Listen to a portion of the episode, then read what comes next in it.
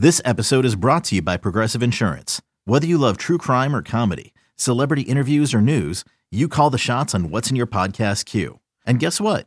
Now you can call them on your auto insurance too with the Name Your Price tool from Progressive. It works just the way it sounds. You tell Progressive how much you want to pay for car insurance, and they'll show you coverage options that fit your budget. Get your quote today at progressive.com to join the over 28 million drivers who trust Progressive. Progressive Casualty Insurance Company and Affiliates. Price and coverage match limited by state law. Another day is here, and you're ready for it. What to wear? Check. Breakfast, lunch, and dinner? Check. Planning for what's next and how to save for it? That's where Bank of America can help. For your financial to dos, Bank of America has experts ready to help get you closer to your goals. Get started at one of our local financial centers or 24-7 in our mobile banking app. Find a location near you at bankofamerica.com slash talk to us. What would you like the power to do? Mobile banking requires downloading the app and is only available for select devices. Message and data rates may apply. Bank of America and a member FDIC. We're, we're, we're doing that Brooklyn Nets Brooklyn talk. Nets talk right here on Talking Nets. Brooklyn, we go hard. We go, go hard. Talking Nets. Hosted by Keith McPherson, Robin Lundberg, and Hudson Flynn.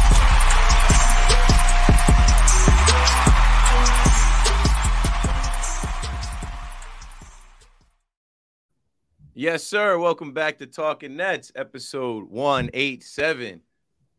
It's a 187 on an undercover car. Yeah, I was I was gonna do it, but then I was like, no, nah, I don't know. I don't want some of these some of these people coming after me.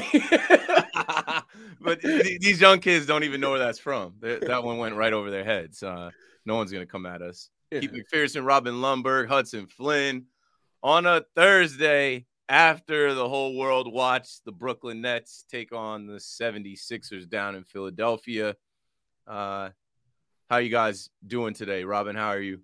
I'm, uh, you know, look, I, I, saw somebody in the chat right. Uh, last night's game sucked. Jared Williams. I, I disagree. I, I felt good coming out of that game. I mean, I, I feel like we've learned enough, as we said on the, the previous episode, that the, the Nets are not last year's team, that they're going to show fight, that, that they're going to hang in there. You, you, saw continued development from Nick Claxton, who went head to head with Joel Embiid. And Kevin Durant wasn't playing, right? Uh, so you, you feel as if if Kevin Durant was there in a playoff series, I like the Nets' chances uh, against the Sixers. One, because obviously, like I just said, they'd have KD. And two, because I feel like some of the fraudulent style that Philly employs is not always transferable to the postseason.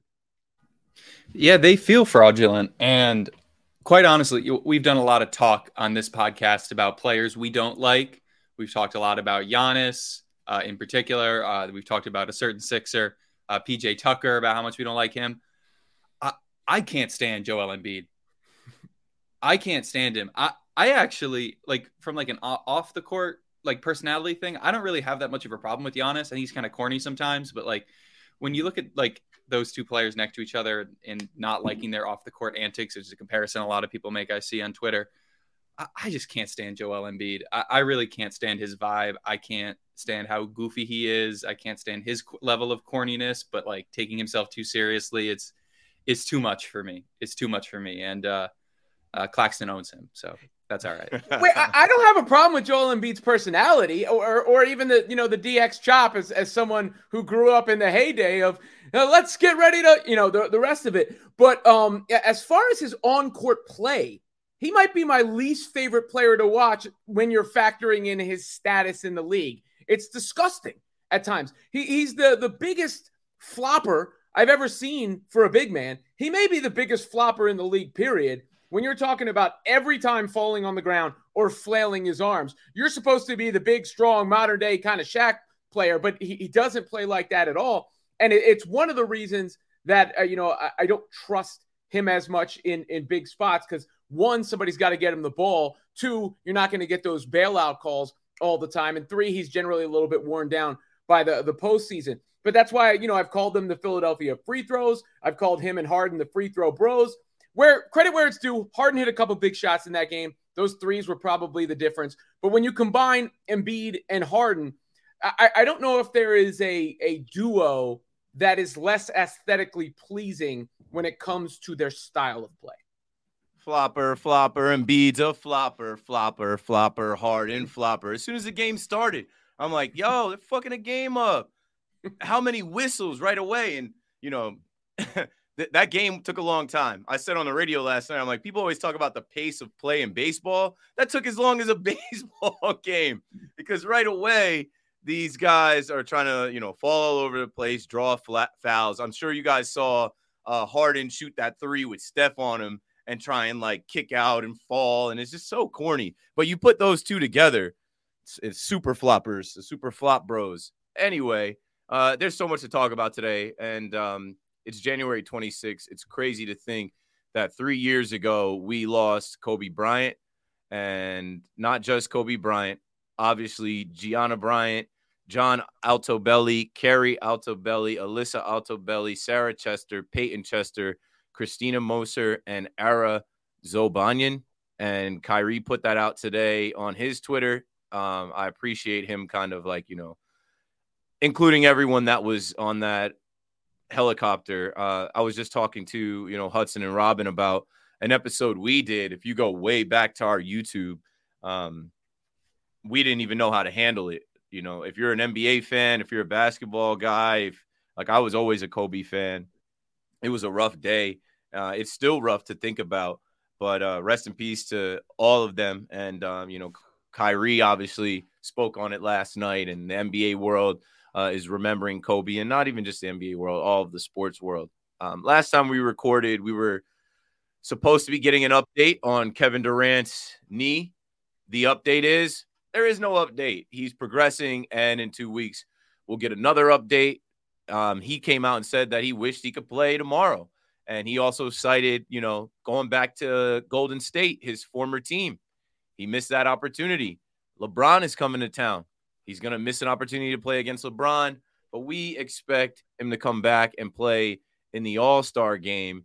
And uh, speaking of the All Star game, KD and Eddie gave the NBA the formula for what to do in this All Star game on the Etceteras podcast uh, back in February of 2022. They had the conversation about how the NBA should go about like choosing the captains or you know choosing the teams. And now we've learned that the uh, NBA will pick the teams or have the captains pick the teams right before the game. Do you guys care about this? You guys think I think it's better. I'll start. I think it's better because it's like when you're, you know, when you're a kid and you're playing street basketball, it's like, all right, I got him. All right, I got him. All right, we'll take this dude over there in the blue shirts, uh, uh, uh blue shorts. All right, you over there in the, you know, in the white tee, come play. So I think it's like it's it adds a level to it. I thought it was cool that they had the little show, but like, what's the show really doing for us? I think going into that game with the suspense of like we don't know what the teams are, and then they pick them, and we can kind of react on Twitter and uh, watch the you know process live. I think that's going to be cool. Yeah, I mean, it's not a bad idea. Whatever they can do to to continue to enhance the interest, I think you you look at um, the TV ratings tricks too. They're probably trying to extend the audience. How long can we keep the audience through from that point in, in time through the, the game? I love the NBA All Star Game. Always have, always will. Uh, the the show Steph put on last year, you know, w- was incredible. A- any little thing they can do it to, to enhance the drama is good. And and, and you're right. The the pre-produced for TV segment was nice, but this will have probably more of an organic kind of energy because it will be happening live and right before tip. Yeah, and and obviously there's a certain like jokingness to Kevin Durant and Eddie's comments about like, oh, they took this idea from us.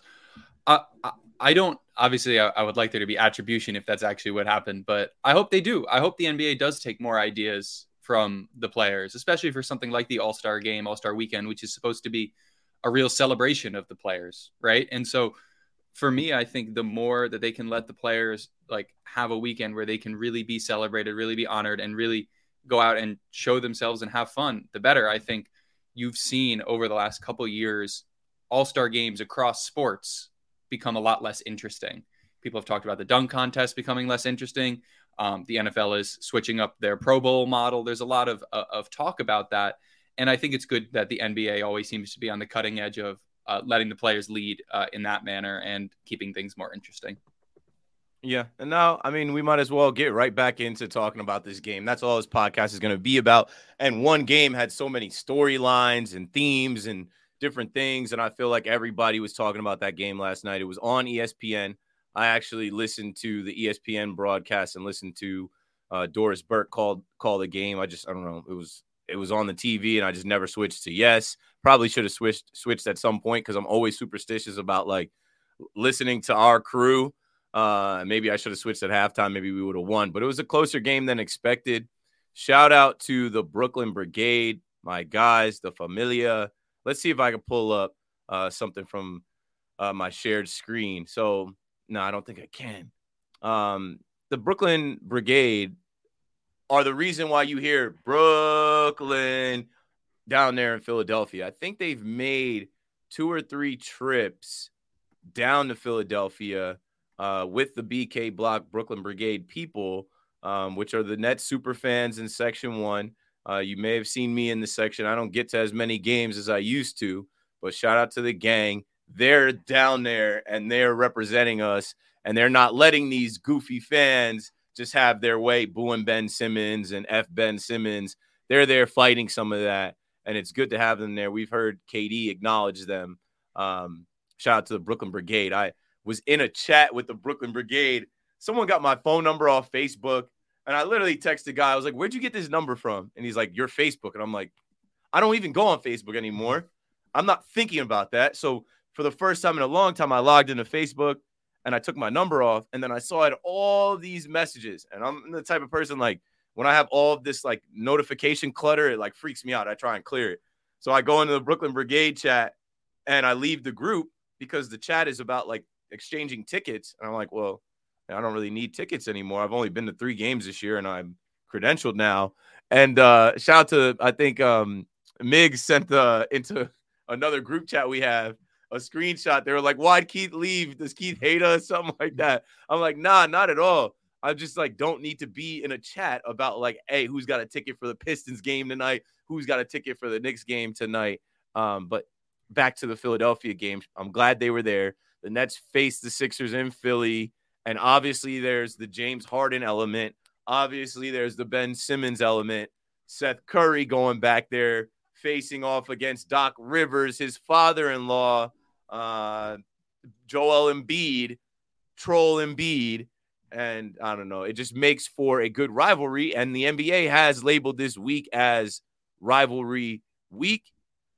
Philadelphia is hot right now. The Sixers have won six in a row, I believe. They went out out west and uh, they won all those games. They're healthy, and I don't know what else to say about them besides the fact that they're rolling. And for the you know Nets to have knocked them off last night, it would have been big. The fact that it was even tied, what was it, 101, 102 or something like that? No, 120, 120 uh, at one point. The fact that it was even tied at that point has to make you feel better about the Nets, right? When this uh, West Coast trip that we just took started, everybody was saying it's the same thing. It's deja vu, same old Nets, right? KD goes down. These guys are going to lose 11 in a row again. But they were telling us it's different. It's not the same. It's different. It's not the same. And then they showed it by beating Utah. They showed it by beating the Warriors. And they showed it last night by going toe to toe with a fully healthy team that may have the MVP in Joel Embiid and may, you know, and does have uh, a former MVP in James Harden um, has a championship coach and may have a team that can contend for a championship this year. We did all of that without the best player in the world, the best player on our team, Kevin Durant. And before I pass it to you guys, Alex, can you pull up the quote from Montrezl Harrell? This guy decided to poke the bear last night. Stupid. Uh, he said, I don't know nothing about that when asked about Nick Claxton. I don't know nothing about that, brother. You're talking about a guy who steps up at the same time. Kyrie is the head of the snake. If Kevin Durant was there, it would be those two. It's good that he's playing well and stuff like that. Cool. But he's not the focal point of our defense. He's not. He's not who we're trying to take away. We know the head of the engine is through Kyrie and everything we've been doing since KD's been out and everything he's been doing, uh, they've been doing since KD's been out has been through Kyrie. So kudos to him. But at the same time, brother, that's not the focus of my lock in. I'm just going to come out and make sure Kyrie isn't going downhill, make sure he isn't creating for his guys, and make sure he isn't because a whole, make sure he isn't because a whole lot of that. That's written wrong. Sorry for the podcast listener. make sure he isn't causing a whole lot of havoc in order to get Claxton open. Happy birthday, Trez. Uh, this guy is a non-factor. I don't know why he did all that talking, but he poked the bear last night, and Nick Claxton had himself a game on the national stage that everybody saw. Trez played 12 minutes, had four points. Robin Lundberg, go for it. Well, well, Nick Claxton's job is not to be the guy who's creating the offense. That that's never going to be his job. You know, there, there's never going to be a part point of his career where that's what you're relying on. Because if you're relying on that from him, you're in trouble. But what Nick Claxton has done has is emphasize all of his strong suits. You know, his ability to clean up around the rim, his finishing around the rim from a multitude of different angles, his speed for a guy of his size, cutting down the lane, you know, his uh, speed on the, the defensive end, being able to switch one through five because the Nets play a switching style, his strength at the rim, including sending Joel Embiid away at the rim. And, and I think right now, the, the biggest story from last night's game to me, and maybe sneaky enough, the biggest story of the Nets season is the emergence of Nick Claxton making whatever we want to call what's going on with Ben Simmons less of a problem.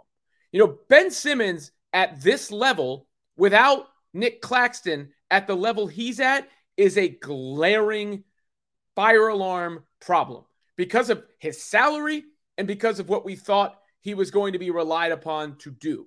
Well, Claxton all of a sudden comes in at a much lesser salary, but is producing like a max player. You know, Claxton is playing like a max salary player to sort of make up for Ben Simmons and is taking some of the heat off Ben and some of the pressure off of what Ben needs to be and has allowed Ben to sort of be a role player or whatever we want to call this current version of him. Now, we're going to need more. The Nets are going to need more from Ben Simmons going forward. That's clear. It, it's so strange to watch the way he played in the first half versus the way he's played in the second half. We, have addressed the, you know, the, the myriad of issues going on with Ben Simmons. And eventually the contract stuff will have to get worked out because a lot of money's going to Ben Simmons, a lot of money's going to Joe Harris, so on and so forth. But when we're talking about the team this season, the team this season, everybody says trade Ben Simmons. It's a lot easier said than done because I think you have to attach value to move Ben Simmons. I don't think you could just trade him. I think the most likely trade pieces are Harris and, and Curry and, and salaries like that. And Seth played really well in that game, by the way. But w- what Claxton has done is make this a legitimate team without Ben Simmons needing to be an all star and buy Ben Simmons time to find whatever he's going to be come playoff time.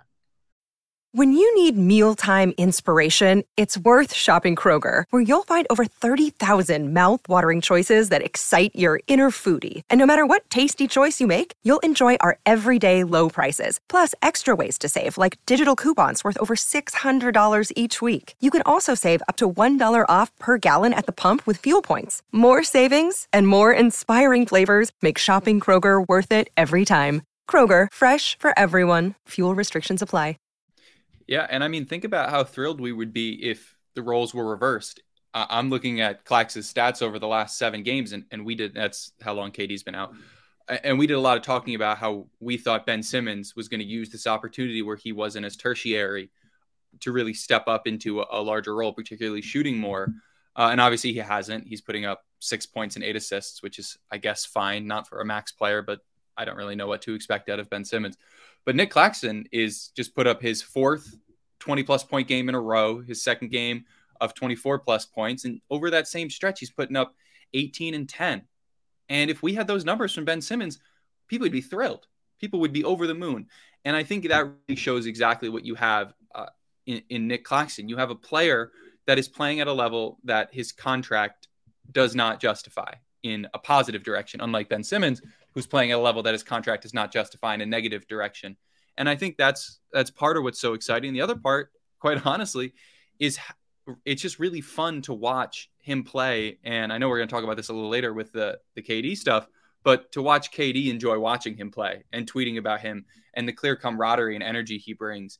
That's really exciting too, because we've seen a lot of these Nets teams over the past couple years where, yeah, you've had some individually great players, James Harden, who have not really meshed with the team, who haven't really gelled with the team, who haven't really gelled with the culture. Nick Claxton now in his fourth year with the Nets, a guy that we drafted, a guy that we have brought through this system, who has been here for the entire KD Kyrie era, is is finally showing that growth that is is really just very exciting. And I think if you are looking at the Nets as a team that is expected to go deep in the playoffs, you need that level of camaraderie within the team.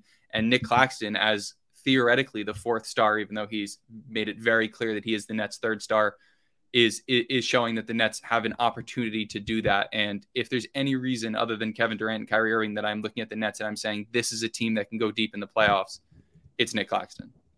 All right, so let's spend a minute on Nick and and Ben, or a couple minute minutes more. Alex, uh, throw up the um, and Embiid like stats that Yes Network put up last night. I mean, Embiid might be the MVP, and when they put up this key matchup, this guy went toe to toe with Embiid last night on a national stage for the world to see. Clax is here, like he's not a secret. Celtics fan or not Celtics fans, I'm going off this chat because they're talking about the dumbass Celtics in the chat. Sixers fans were putting respect on Claxton after Trez poked the bear. Maybe they didn't see him. Maybe they've seen him in the past. Clax has learned from his past experience. I was talking about this on WFAN last night, right? This is the Clax that the Nets wanted last year when he was the starting five and we uh, lost to Milwaukee and he was out of shape. He got bullied. You know, this is the guy. He bought in last year uh, in the offseason. And uh, when he blocked when he blocked Embiid last night, you don't see too many guys go up and punch Embiid shit. Like you don't see too many guys go up and meet him at the rim. At the rim, I don't have the video, but I did screenshot the punch. Alex, throw that up. It's like I- will see you up there. These guys, yeet. These guys are, you know, different size guys. Like, pause. Like, Embiid is is is a big dude. Like weight wise, he he might have 40 pounds on Nick Claxton. Um, but Claxton can jump with him, and he's athletic enough to play above the rim with him. And they were going back and forth at each other, right? There were so many T's. I don't even know. Everybody got a T, right? Uh, it started with Jacque Vaughn getting a T for crossing the half court line when there was a clear foul that wasn't in the act of shooting. I don't know. Those refs were having a long night too.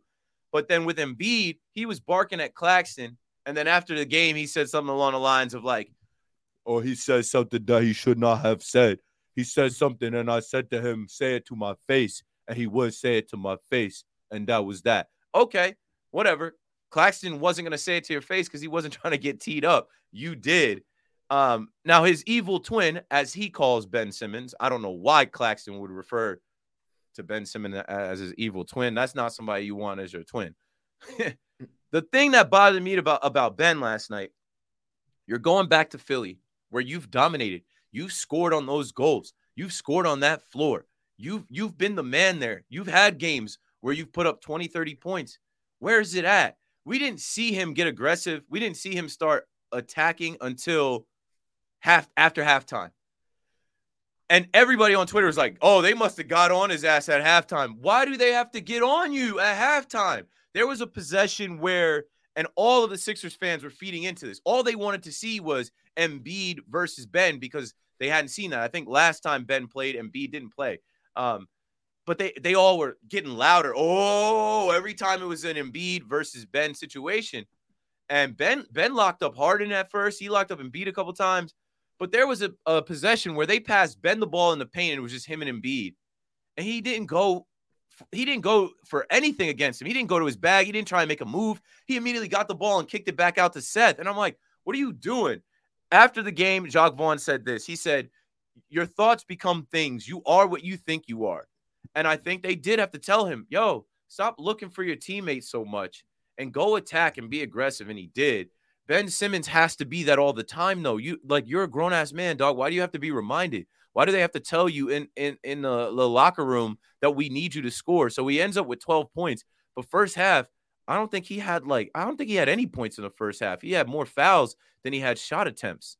The shit is corny. Like for me, watching the game, I'm like, especially in Philly, like you're giving their fans exactly what they want, exactly what like is fueling them and firing them up. Doc Rivers spoke to the fact that he felt like, you know, that was a boxing crowd. and and that the Sixers got too much into the rah rah and the nonsense and the back and forth. With KD, I feel like they win that game, and with Claxton rising, you know, bringing his level of play up, it, it's impressive. It's just like exactly what we've needed. Uh, we didn't get it last year. I hate Embiid just like everybody else. Troll Embiid. Um, thanks, Jared, for complimenting my Embiid impression. That's not the first time I've done that. Uh, but let's play uh, something that I thought should have been a technical. I thought this should have been a T. The and one by Embiid, and then he does the D-Generation X, break it down. Dun, dun, dun, he does that to the crowd and doesn't get a technical. I loaded the video up in the notes if you can get it. I don't know if you're uh, if you're able to play the video. Actually, I can present the video. So I'm like, they're throwing tees for words. And and this year in the NBA, everyone's getting teed up for for literally everything and anything. Um, I think De- Dejounte Murray the other day said he got teed up for telling the ref, "Nice call." I can't load it up. It's an MP4. I don't know why that's working like this or Young not. season. Embiid in the lane gets the bounce and one. And so one of the best. And one. And so bounce and one. You know what? Joel, there are children watching. What was hilarious to me is the play-by-play announcer didn't know what that was. Um, you Yeah, know? he's like, "Oh, interesting celebration." Uh, Doris like- Burke did, but she she didn't want to. Um, you, didn't want, you in. can't say "suck it" on air. Like, yeah, either you know or you don't know. If you Well- were around for that era of the WWF, then you get it. Yeah, your ass better call somebody. As far as the, you know, the attitude era of WWE, as somebody who was in high school during the heyday of the attitude era, I cannot support a technical foul for that gesture. it, it was too, you know, like that was too ubiquitous. No Road Dogg, It- Jesse yeah, James, James, the the badass, badass, Billy Gunn. Gunn. Of course, Triple H, Shawn Michaels, you got legends, X Pac, and people used to do that in the hallway all the time. you know, I got two words for you, and uh, you know, Austin three sixteen shirts, NWO shirts, we're all over the place. I got in trouble. I definitely had to, um, you know, stay after school and miss some recess time for throwing up the suck it sign in the hallway. Hudson has no idea what we're even talking about. Nah, But that- way before. Look, I'm gonna be honest. I'm gonna be honest. I'm not. I'm not here to make y'all feel old, but shit, dog. No, I don't care. Hey, I I feel old. feel young. Yo, 'cause I they was had a a- when that came out. They had a uh, WWE Raw's 30th anniversary on Monday. That made me feel old, you know. And, and but Stone Cold is apparently maybe going to fight at WrestleMania. We'll we'll, we'll see. Um, How? Royal Rumble. How? He They can't want him- fight at his age. They wanted The Rock because of Roman Reigns and the the family connection that they have. But apparently, The Rock doesn't think he can get in shape in time Yeah, because they nah. want they want a mega bout kind of deal. guys are gonna get hurt. the Royal Rumble's on Saturday night. But I like that from Embiid. I like all the stuff that enhances the rivalry. I'm cool with the trash talk. Again, my problem with Embiid is him being a foul merchant. I, it- it's gross and disgusting and fraudulent the way that he's constantly trying to, to sell for fouls. As as talented he is, as he is, as skilled as he is, and as big as he is. Um, like I said, Harden deserves credit for for making the shots down the stretch of the game, but you know he, he's he's always gotten flack for that kind of play. But that's what bothers me about the Sixers more so than the rest of it. The rest of it's cool. I want good rivalries. I want teams to hate each other. I want a team that Brooklyn fans could say that's our big rival, right? And it makes a lot of sense from the Harden going to Philadelphia standpoint, from the Ben going to Brooklyn standpoint, from the geographical standpoint. It makes a lot of sense that Brooklyn and Philadelphia would hate each other. So I'm all in on all that. And I, I'm sorry, I just cannot support uh, calling for a technical foul when it comes to the DX crotch chop. And he didn't get one. He didn't get one. Go ahead, Hudson. Yeah, I mean, maybe we got some. What was it? The WWF? Is that what it was? Was back in the day? Yeah, until the world It was the federation before Yeah. they turned Yeah, it the- into the- the- entertainment, and right, also right. because of the panda, the uh, world, World Wildlife Fund. World Wildlife, them. yeah, yeah, yeah. That's what happened. Yeah. Said the panda. I'm getting the education. Panda, I'm getting the panda, education. panda, panda. Robin and I are on the same page. I love it. I love. I love. I love having a good rivalry like that, though. I mean, I definitely think it. I, I think it should have been a tech just because of how many weak techs we've seen this year. But I, I love it. I, I want there to be that kind of energy. I would love to face them in a playoff because I think a playoff series because I think that team is fraudulent. I don't think that team really has what it takes to go seven a seven game series with the Nets. I don't think Joel Embiid can keep that shit up for seven games in a row. I think there's a reason we've seen them fade every single year in the playoffs. Every year they think, oh, this is our year. It hasn't been. It hasn't been. And they haven't had the same excuses that teams like the Nets or the Celtics or the other favorites that have lost have have have had. So I'm I'm I don't really like moral victories and I don't really tend to take them. But knowing that we're going to be able to play that team with with a healthy Kevin Durant later in the season, knowing that we have Nick Claxton developing into a superstar certainly makes me feel better about this Nets team, and it certainly paints over uh, the pain of having to watch Ben Simmons play on a nightly basis. Check me out, bro. Like when I look at the Sixers, I look at them. They're they're a bunch of frauds. They're led by Doc Rivers. and Joel Embiid, we already know he's gonna have a knee, a foot, something when it comes playoff time. And then James Harden.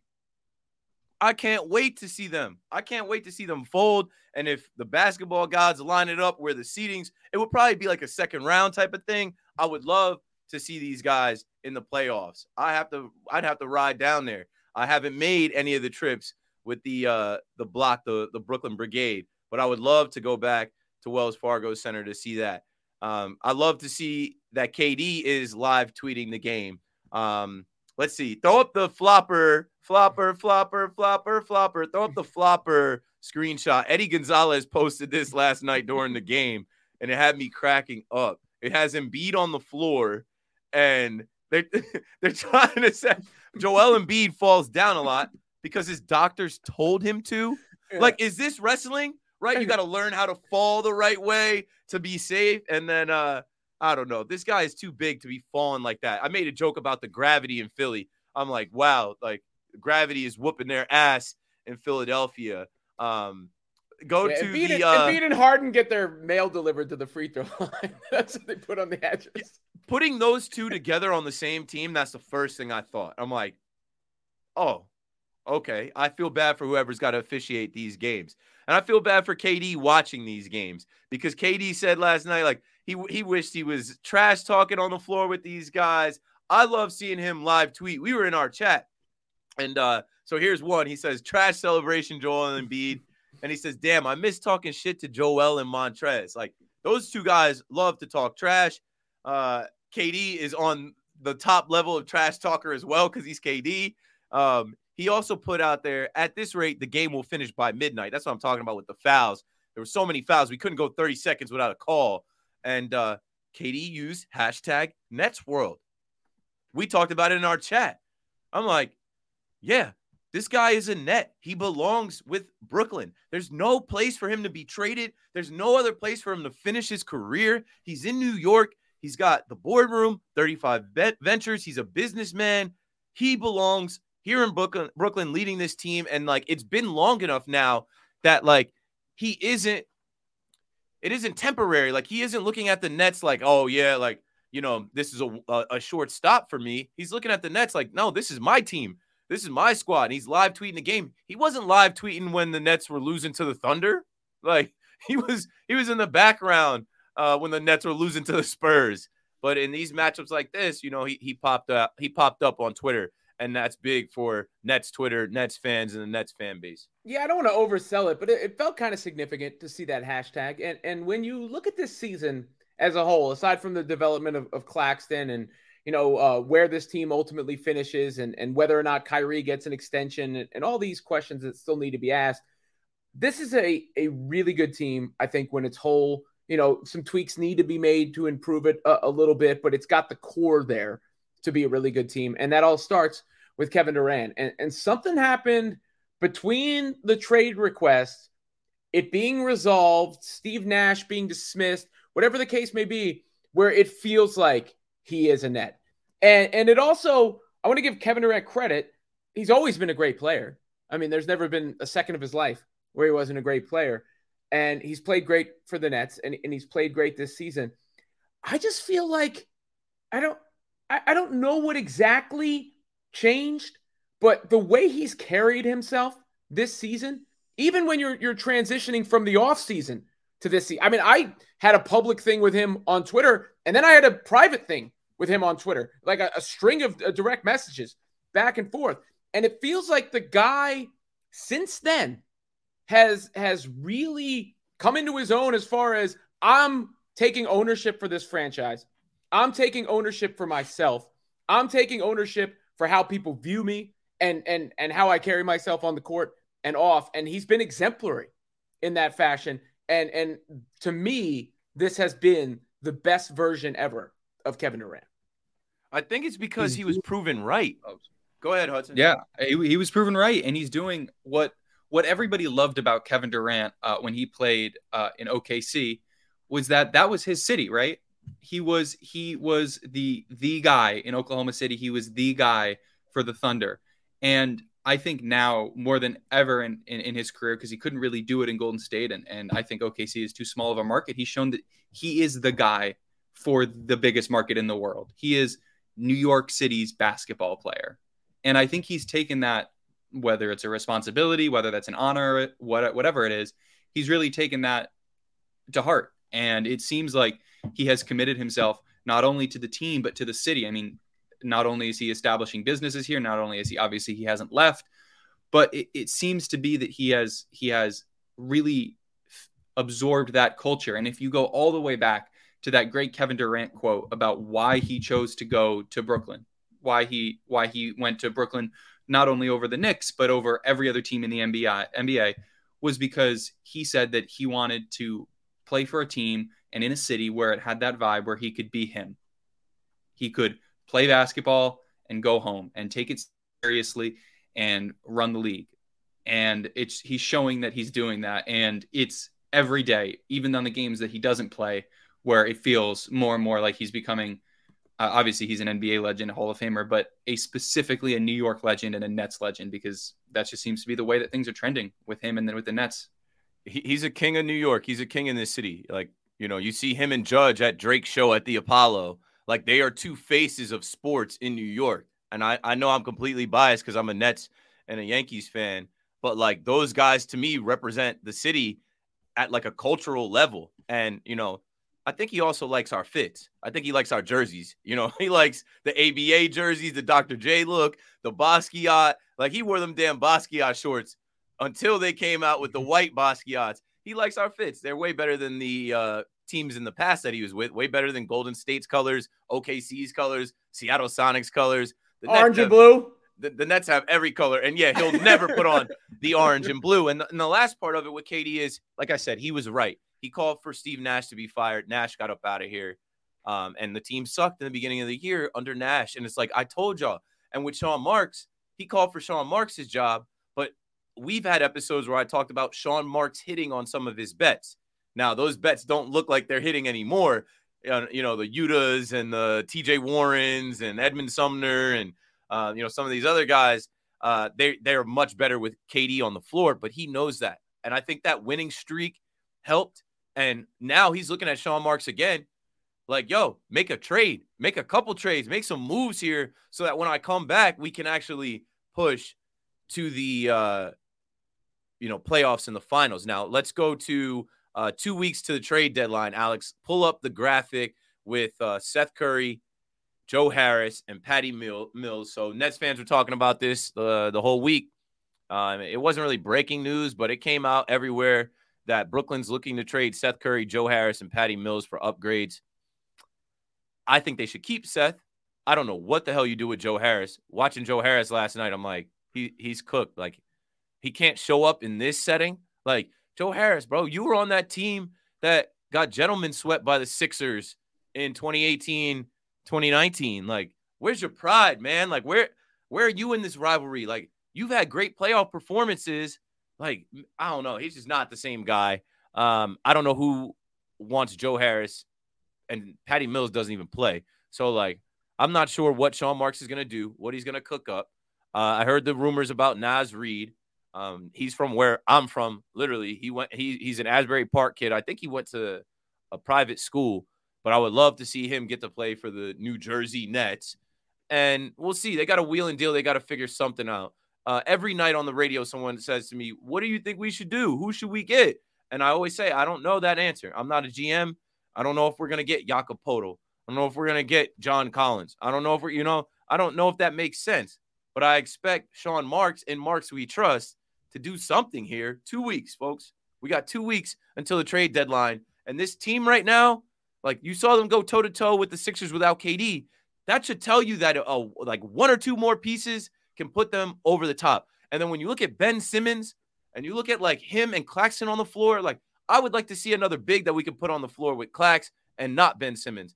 We'll see with Ben Simmons. I understand there are still people defending Ben Simmons as far as like we need him to defend Giannis, we need him to defend Embiid, but we the Nets don't necessarily need him. But I do believe that he's not going anywhere.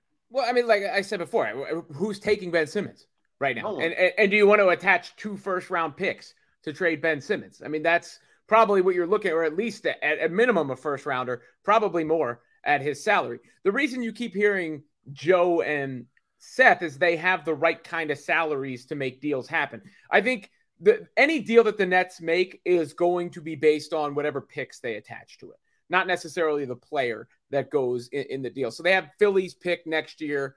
Uh, I'm sure they still have. I'd have to look at the Harden trade and see which ones are theirs. And you know, you you can't go back to back years in the draft without your own pick. So it, it has to work out that way. But you know, Harris and, and Curry are both shooters. Harris played a couple of good games, but then was terrible last night, like you said, and, and just for the majority of this season has not looked like a, a guy that you can trust. Uh, Curry it, it can create for himself, which is a plus, but he's a little bit undersized.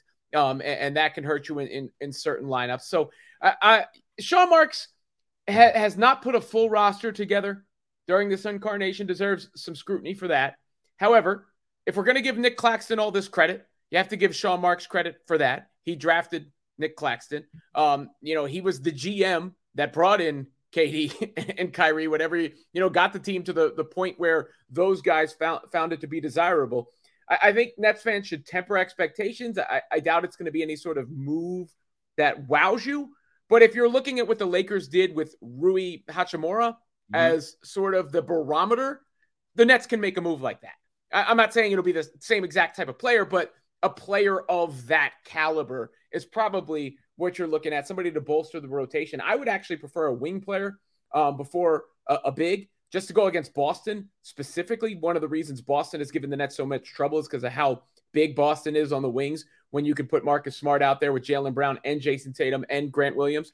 You know, so I, or or or a stretch big. Those are the two um, spots I would be looking at the most.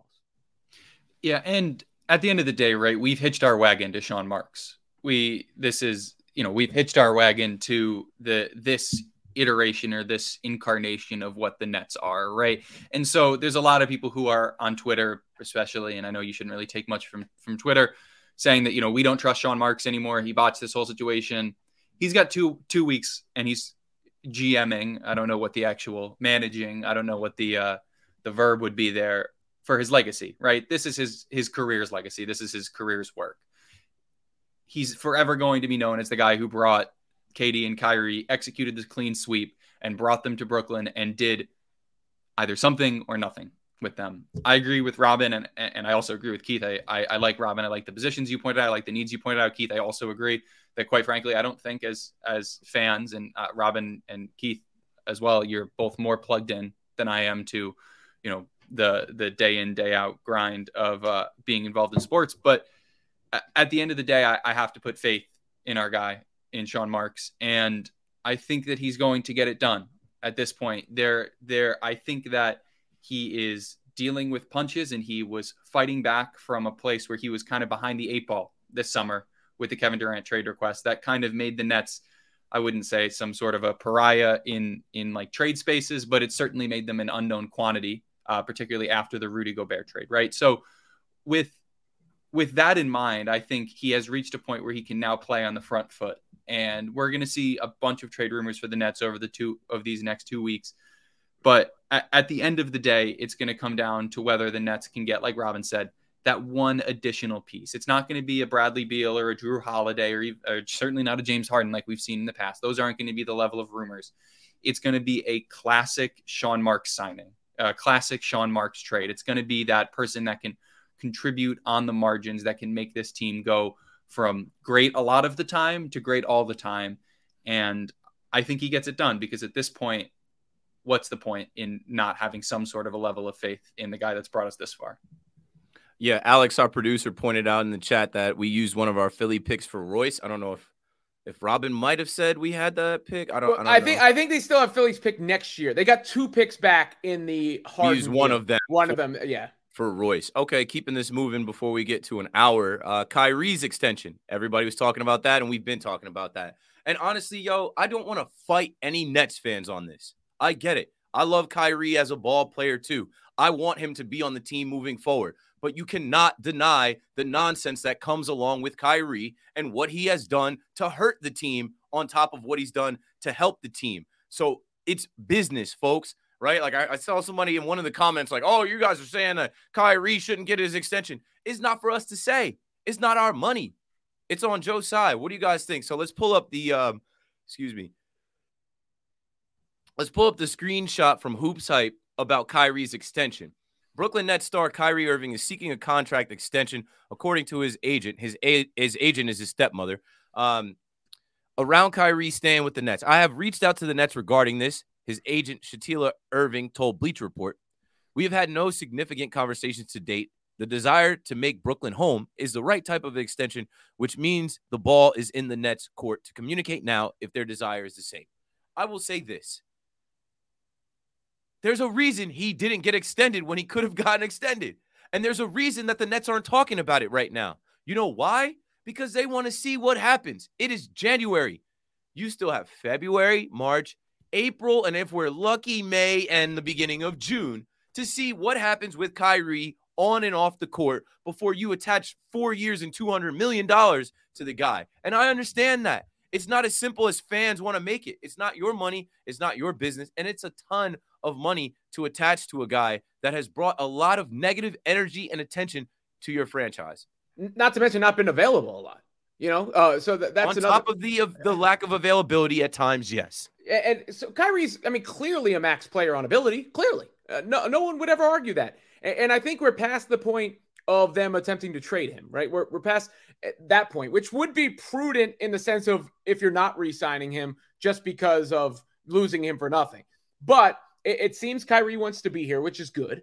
Um, and, and I think it's more likely than not he gets extended due to we know Kevin Durant's a big fan of, of his and his level of play. But it's also completely reasonable to want to see how it plays out first. The the Nets are an all-in team for this year. This is this is the year you push your chips to the table, you make the trades that you can make, and you go for it this year, and then you go from there. And and, and I, I think it's only fair, and, and anybody who's objective about it would, would say the same to Kyrie have Kyrie prove that he he is worth that and that commitment because it's only been a little bit of time since the, the last time. And who knows when it's going to be the next time because the, the pattern says there's going to be a next time. If he can get through the rest of this season playing the way he's playing now without a next time, I, I think we're going to see him next year. If Kyrie can prove it, then he proves it. But it's hard not to think, especially if you're Joe Tsai and it's your money or the organization's money. I'm actually not quite sure how the organization is, is funded. But if that's your money going into Kyrie or some other potential equally max contract player, I feel for the position he's in because it's hard not to look around the league and see a bunch of young stars getting paid that or will be getting paid equally or less money that don't bring the potential lack of games. And there would not be a discussion around this. There wouldn't be any ridicule of that point that we have all made if Kyrie was out with injury. If Kyrie had popped his MCL a couple of times or had a stress fracture or whatever and missed an equal amount of games, then you would have, and no one would have a problem with it, the exact same concerns. Whether he's there or not because of he, his choice or because he gets injured and he's injury prone, doesn't matter he has missed a lot of games for the Nets, and the Nets have invested a lot of money into a player that has missed a lot of games. And so at the end of the day, the NBA is uh, what have you done for me lately league. And if Kyrie goes and if Kyrie brings the Nets to the conference finals or an NBA championship or what have you, then I, I totally understand him coming back and I totally see him coming back. But at the end of the day, he has to prove not that he's a great player, but that he is a great player and he is a great player consistently. And that consistency is included in the fact that he, frankly, misses a lot of games for one reason or another. Right. It isn't as simple as shooting threes, handling the ball, finishing at the rim. There's a lot more to Kyrie than uh, his basketball skills, and we all know that. Uh, shout out to SB in the chat. He made a great point because a lot of people like to attach KD and Kyrie together, right? Like, oh, if if you don't re-sign Kyrie, KD's gonna be mad. SB says, uh, June 28th, Kyrie opted in. June 30th, KD requested a trade to get out. like, yeah, the narrative was that he was trying to leave Kyrie for like a couple weeks there. Yeah, so it's like we don't really know any of that, bro. And and these at the end of the day, these guys are businessmen.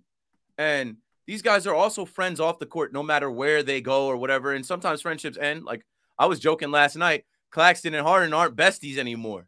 You know, they were when they were together on the same team.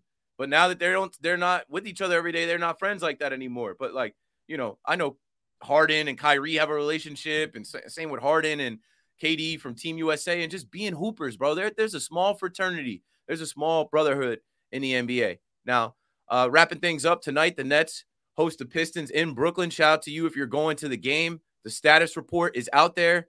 Uh, Royce O'Neal is probable with uh, left hip soreness.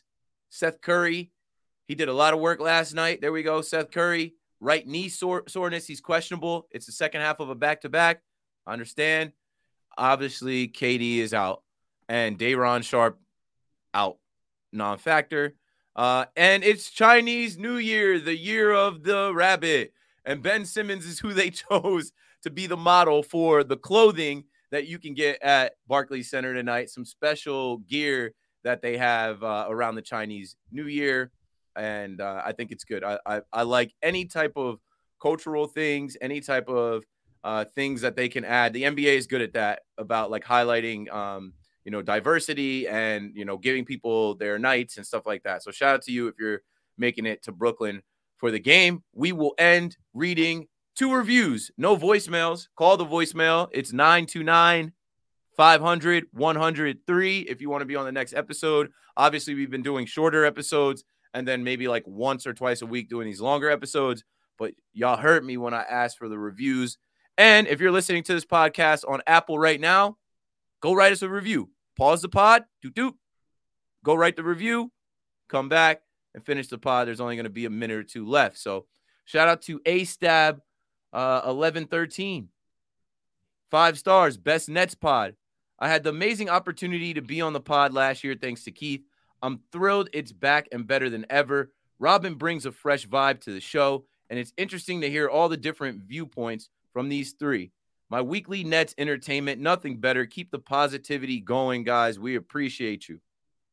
And then there's another one from our guy Bird's Eye View, who I feel like is a day one OG, and he wrote almost three paragraphs. Bear with me. The best Nets pod, five stars. This is by far the best Nets podcast out there. My favorite podcast in general. Keith, Robin, and Hudson all bring something to the table when they're talking Nets. Keith is a fanalist turned analyst, brings his New Jersey roots to the pod, and brings a beautiful amount of optimism and charisma while spitting facts. Robin, newer to the pod, but has been the perfect addition. Robin brings his professional experience and stylistic approach to the pod, where he's consistent, authentic when discussing his team, no matter if it's good or bad. He keeps it real. Hudson Hudson brings the youthful energy of the new age Nets fans, and I believe he has a bright future in the media if he so chooses. The kid knows his ball and should be out there playing center for the Brooklyn Nets because Hudson's like six five. I love listening to this pod on the commute to work, in the car, or at lunch when I'm just chilling at home. Truly the best Nets content out there. Let's go Nets. Let's go Nets. Brooklyn. Shout out to Joel, Bird's Eye View. Been rocking with us since we were doing like, I don't know, 5, 10, 15 uh, first episodes. So that's all we've got, folks. Leave a review, call the voicemail. Obviously, we got a game tonight, and then we got the Knicks game on Saturday. We'll probably come together and do a pod uh, Monday before LeBron and the Lakers come to town. I hope LeBron plays. And uh, obviously, he's chasing the all time scoring record, and that should be a packed house in Brooklyn. Uh, anything else you guys got before we wrap this thing up? Uh, yeah, I wanted to say uh, thank you to Cleveland's Destin. I think I don't think I've seen this before, but we actually got like a, a super comment, uh, a comment with a donation attached to it. Um, Clevis Destin says, "I would love to see Porzingis and Kuzma in a Nets jersey." Oh, shout out to so, yeah, four ninety nine. Thank, thank you, money. To, we get money now. I mean, That's that's amazing because you could have bought you could have bought a sandwich. You could have bought Yeah, you could have done plenty of anything with things. that You can't buy you can't buy a sandwich with that no Let more. me hold five maybe not in Jersey, Robin. I don't know. I live. I got a bodega right around the corner. I get like, Yeah. two bacon, egg, and cheese for that much. Uh, yeah, you can get a you can get a chopped cheese on a roll for five. All If you get it on the hero, it's six. Something like that. All right, that's all we got. Appreciate y'all. Let's go Nets. Let's go Nets. Brooklyn.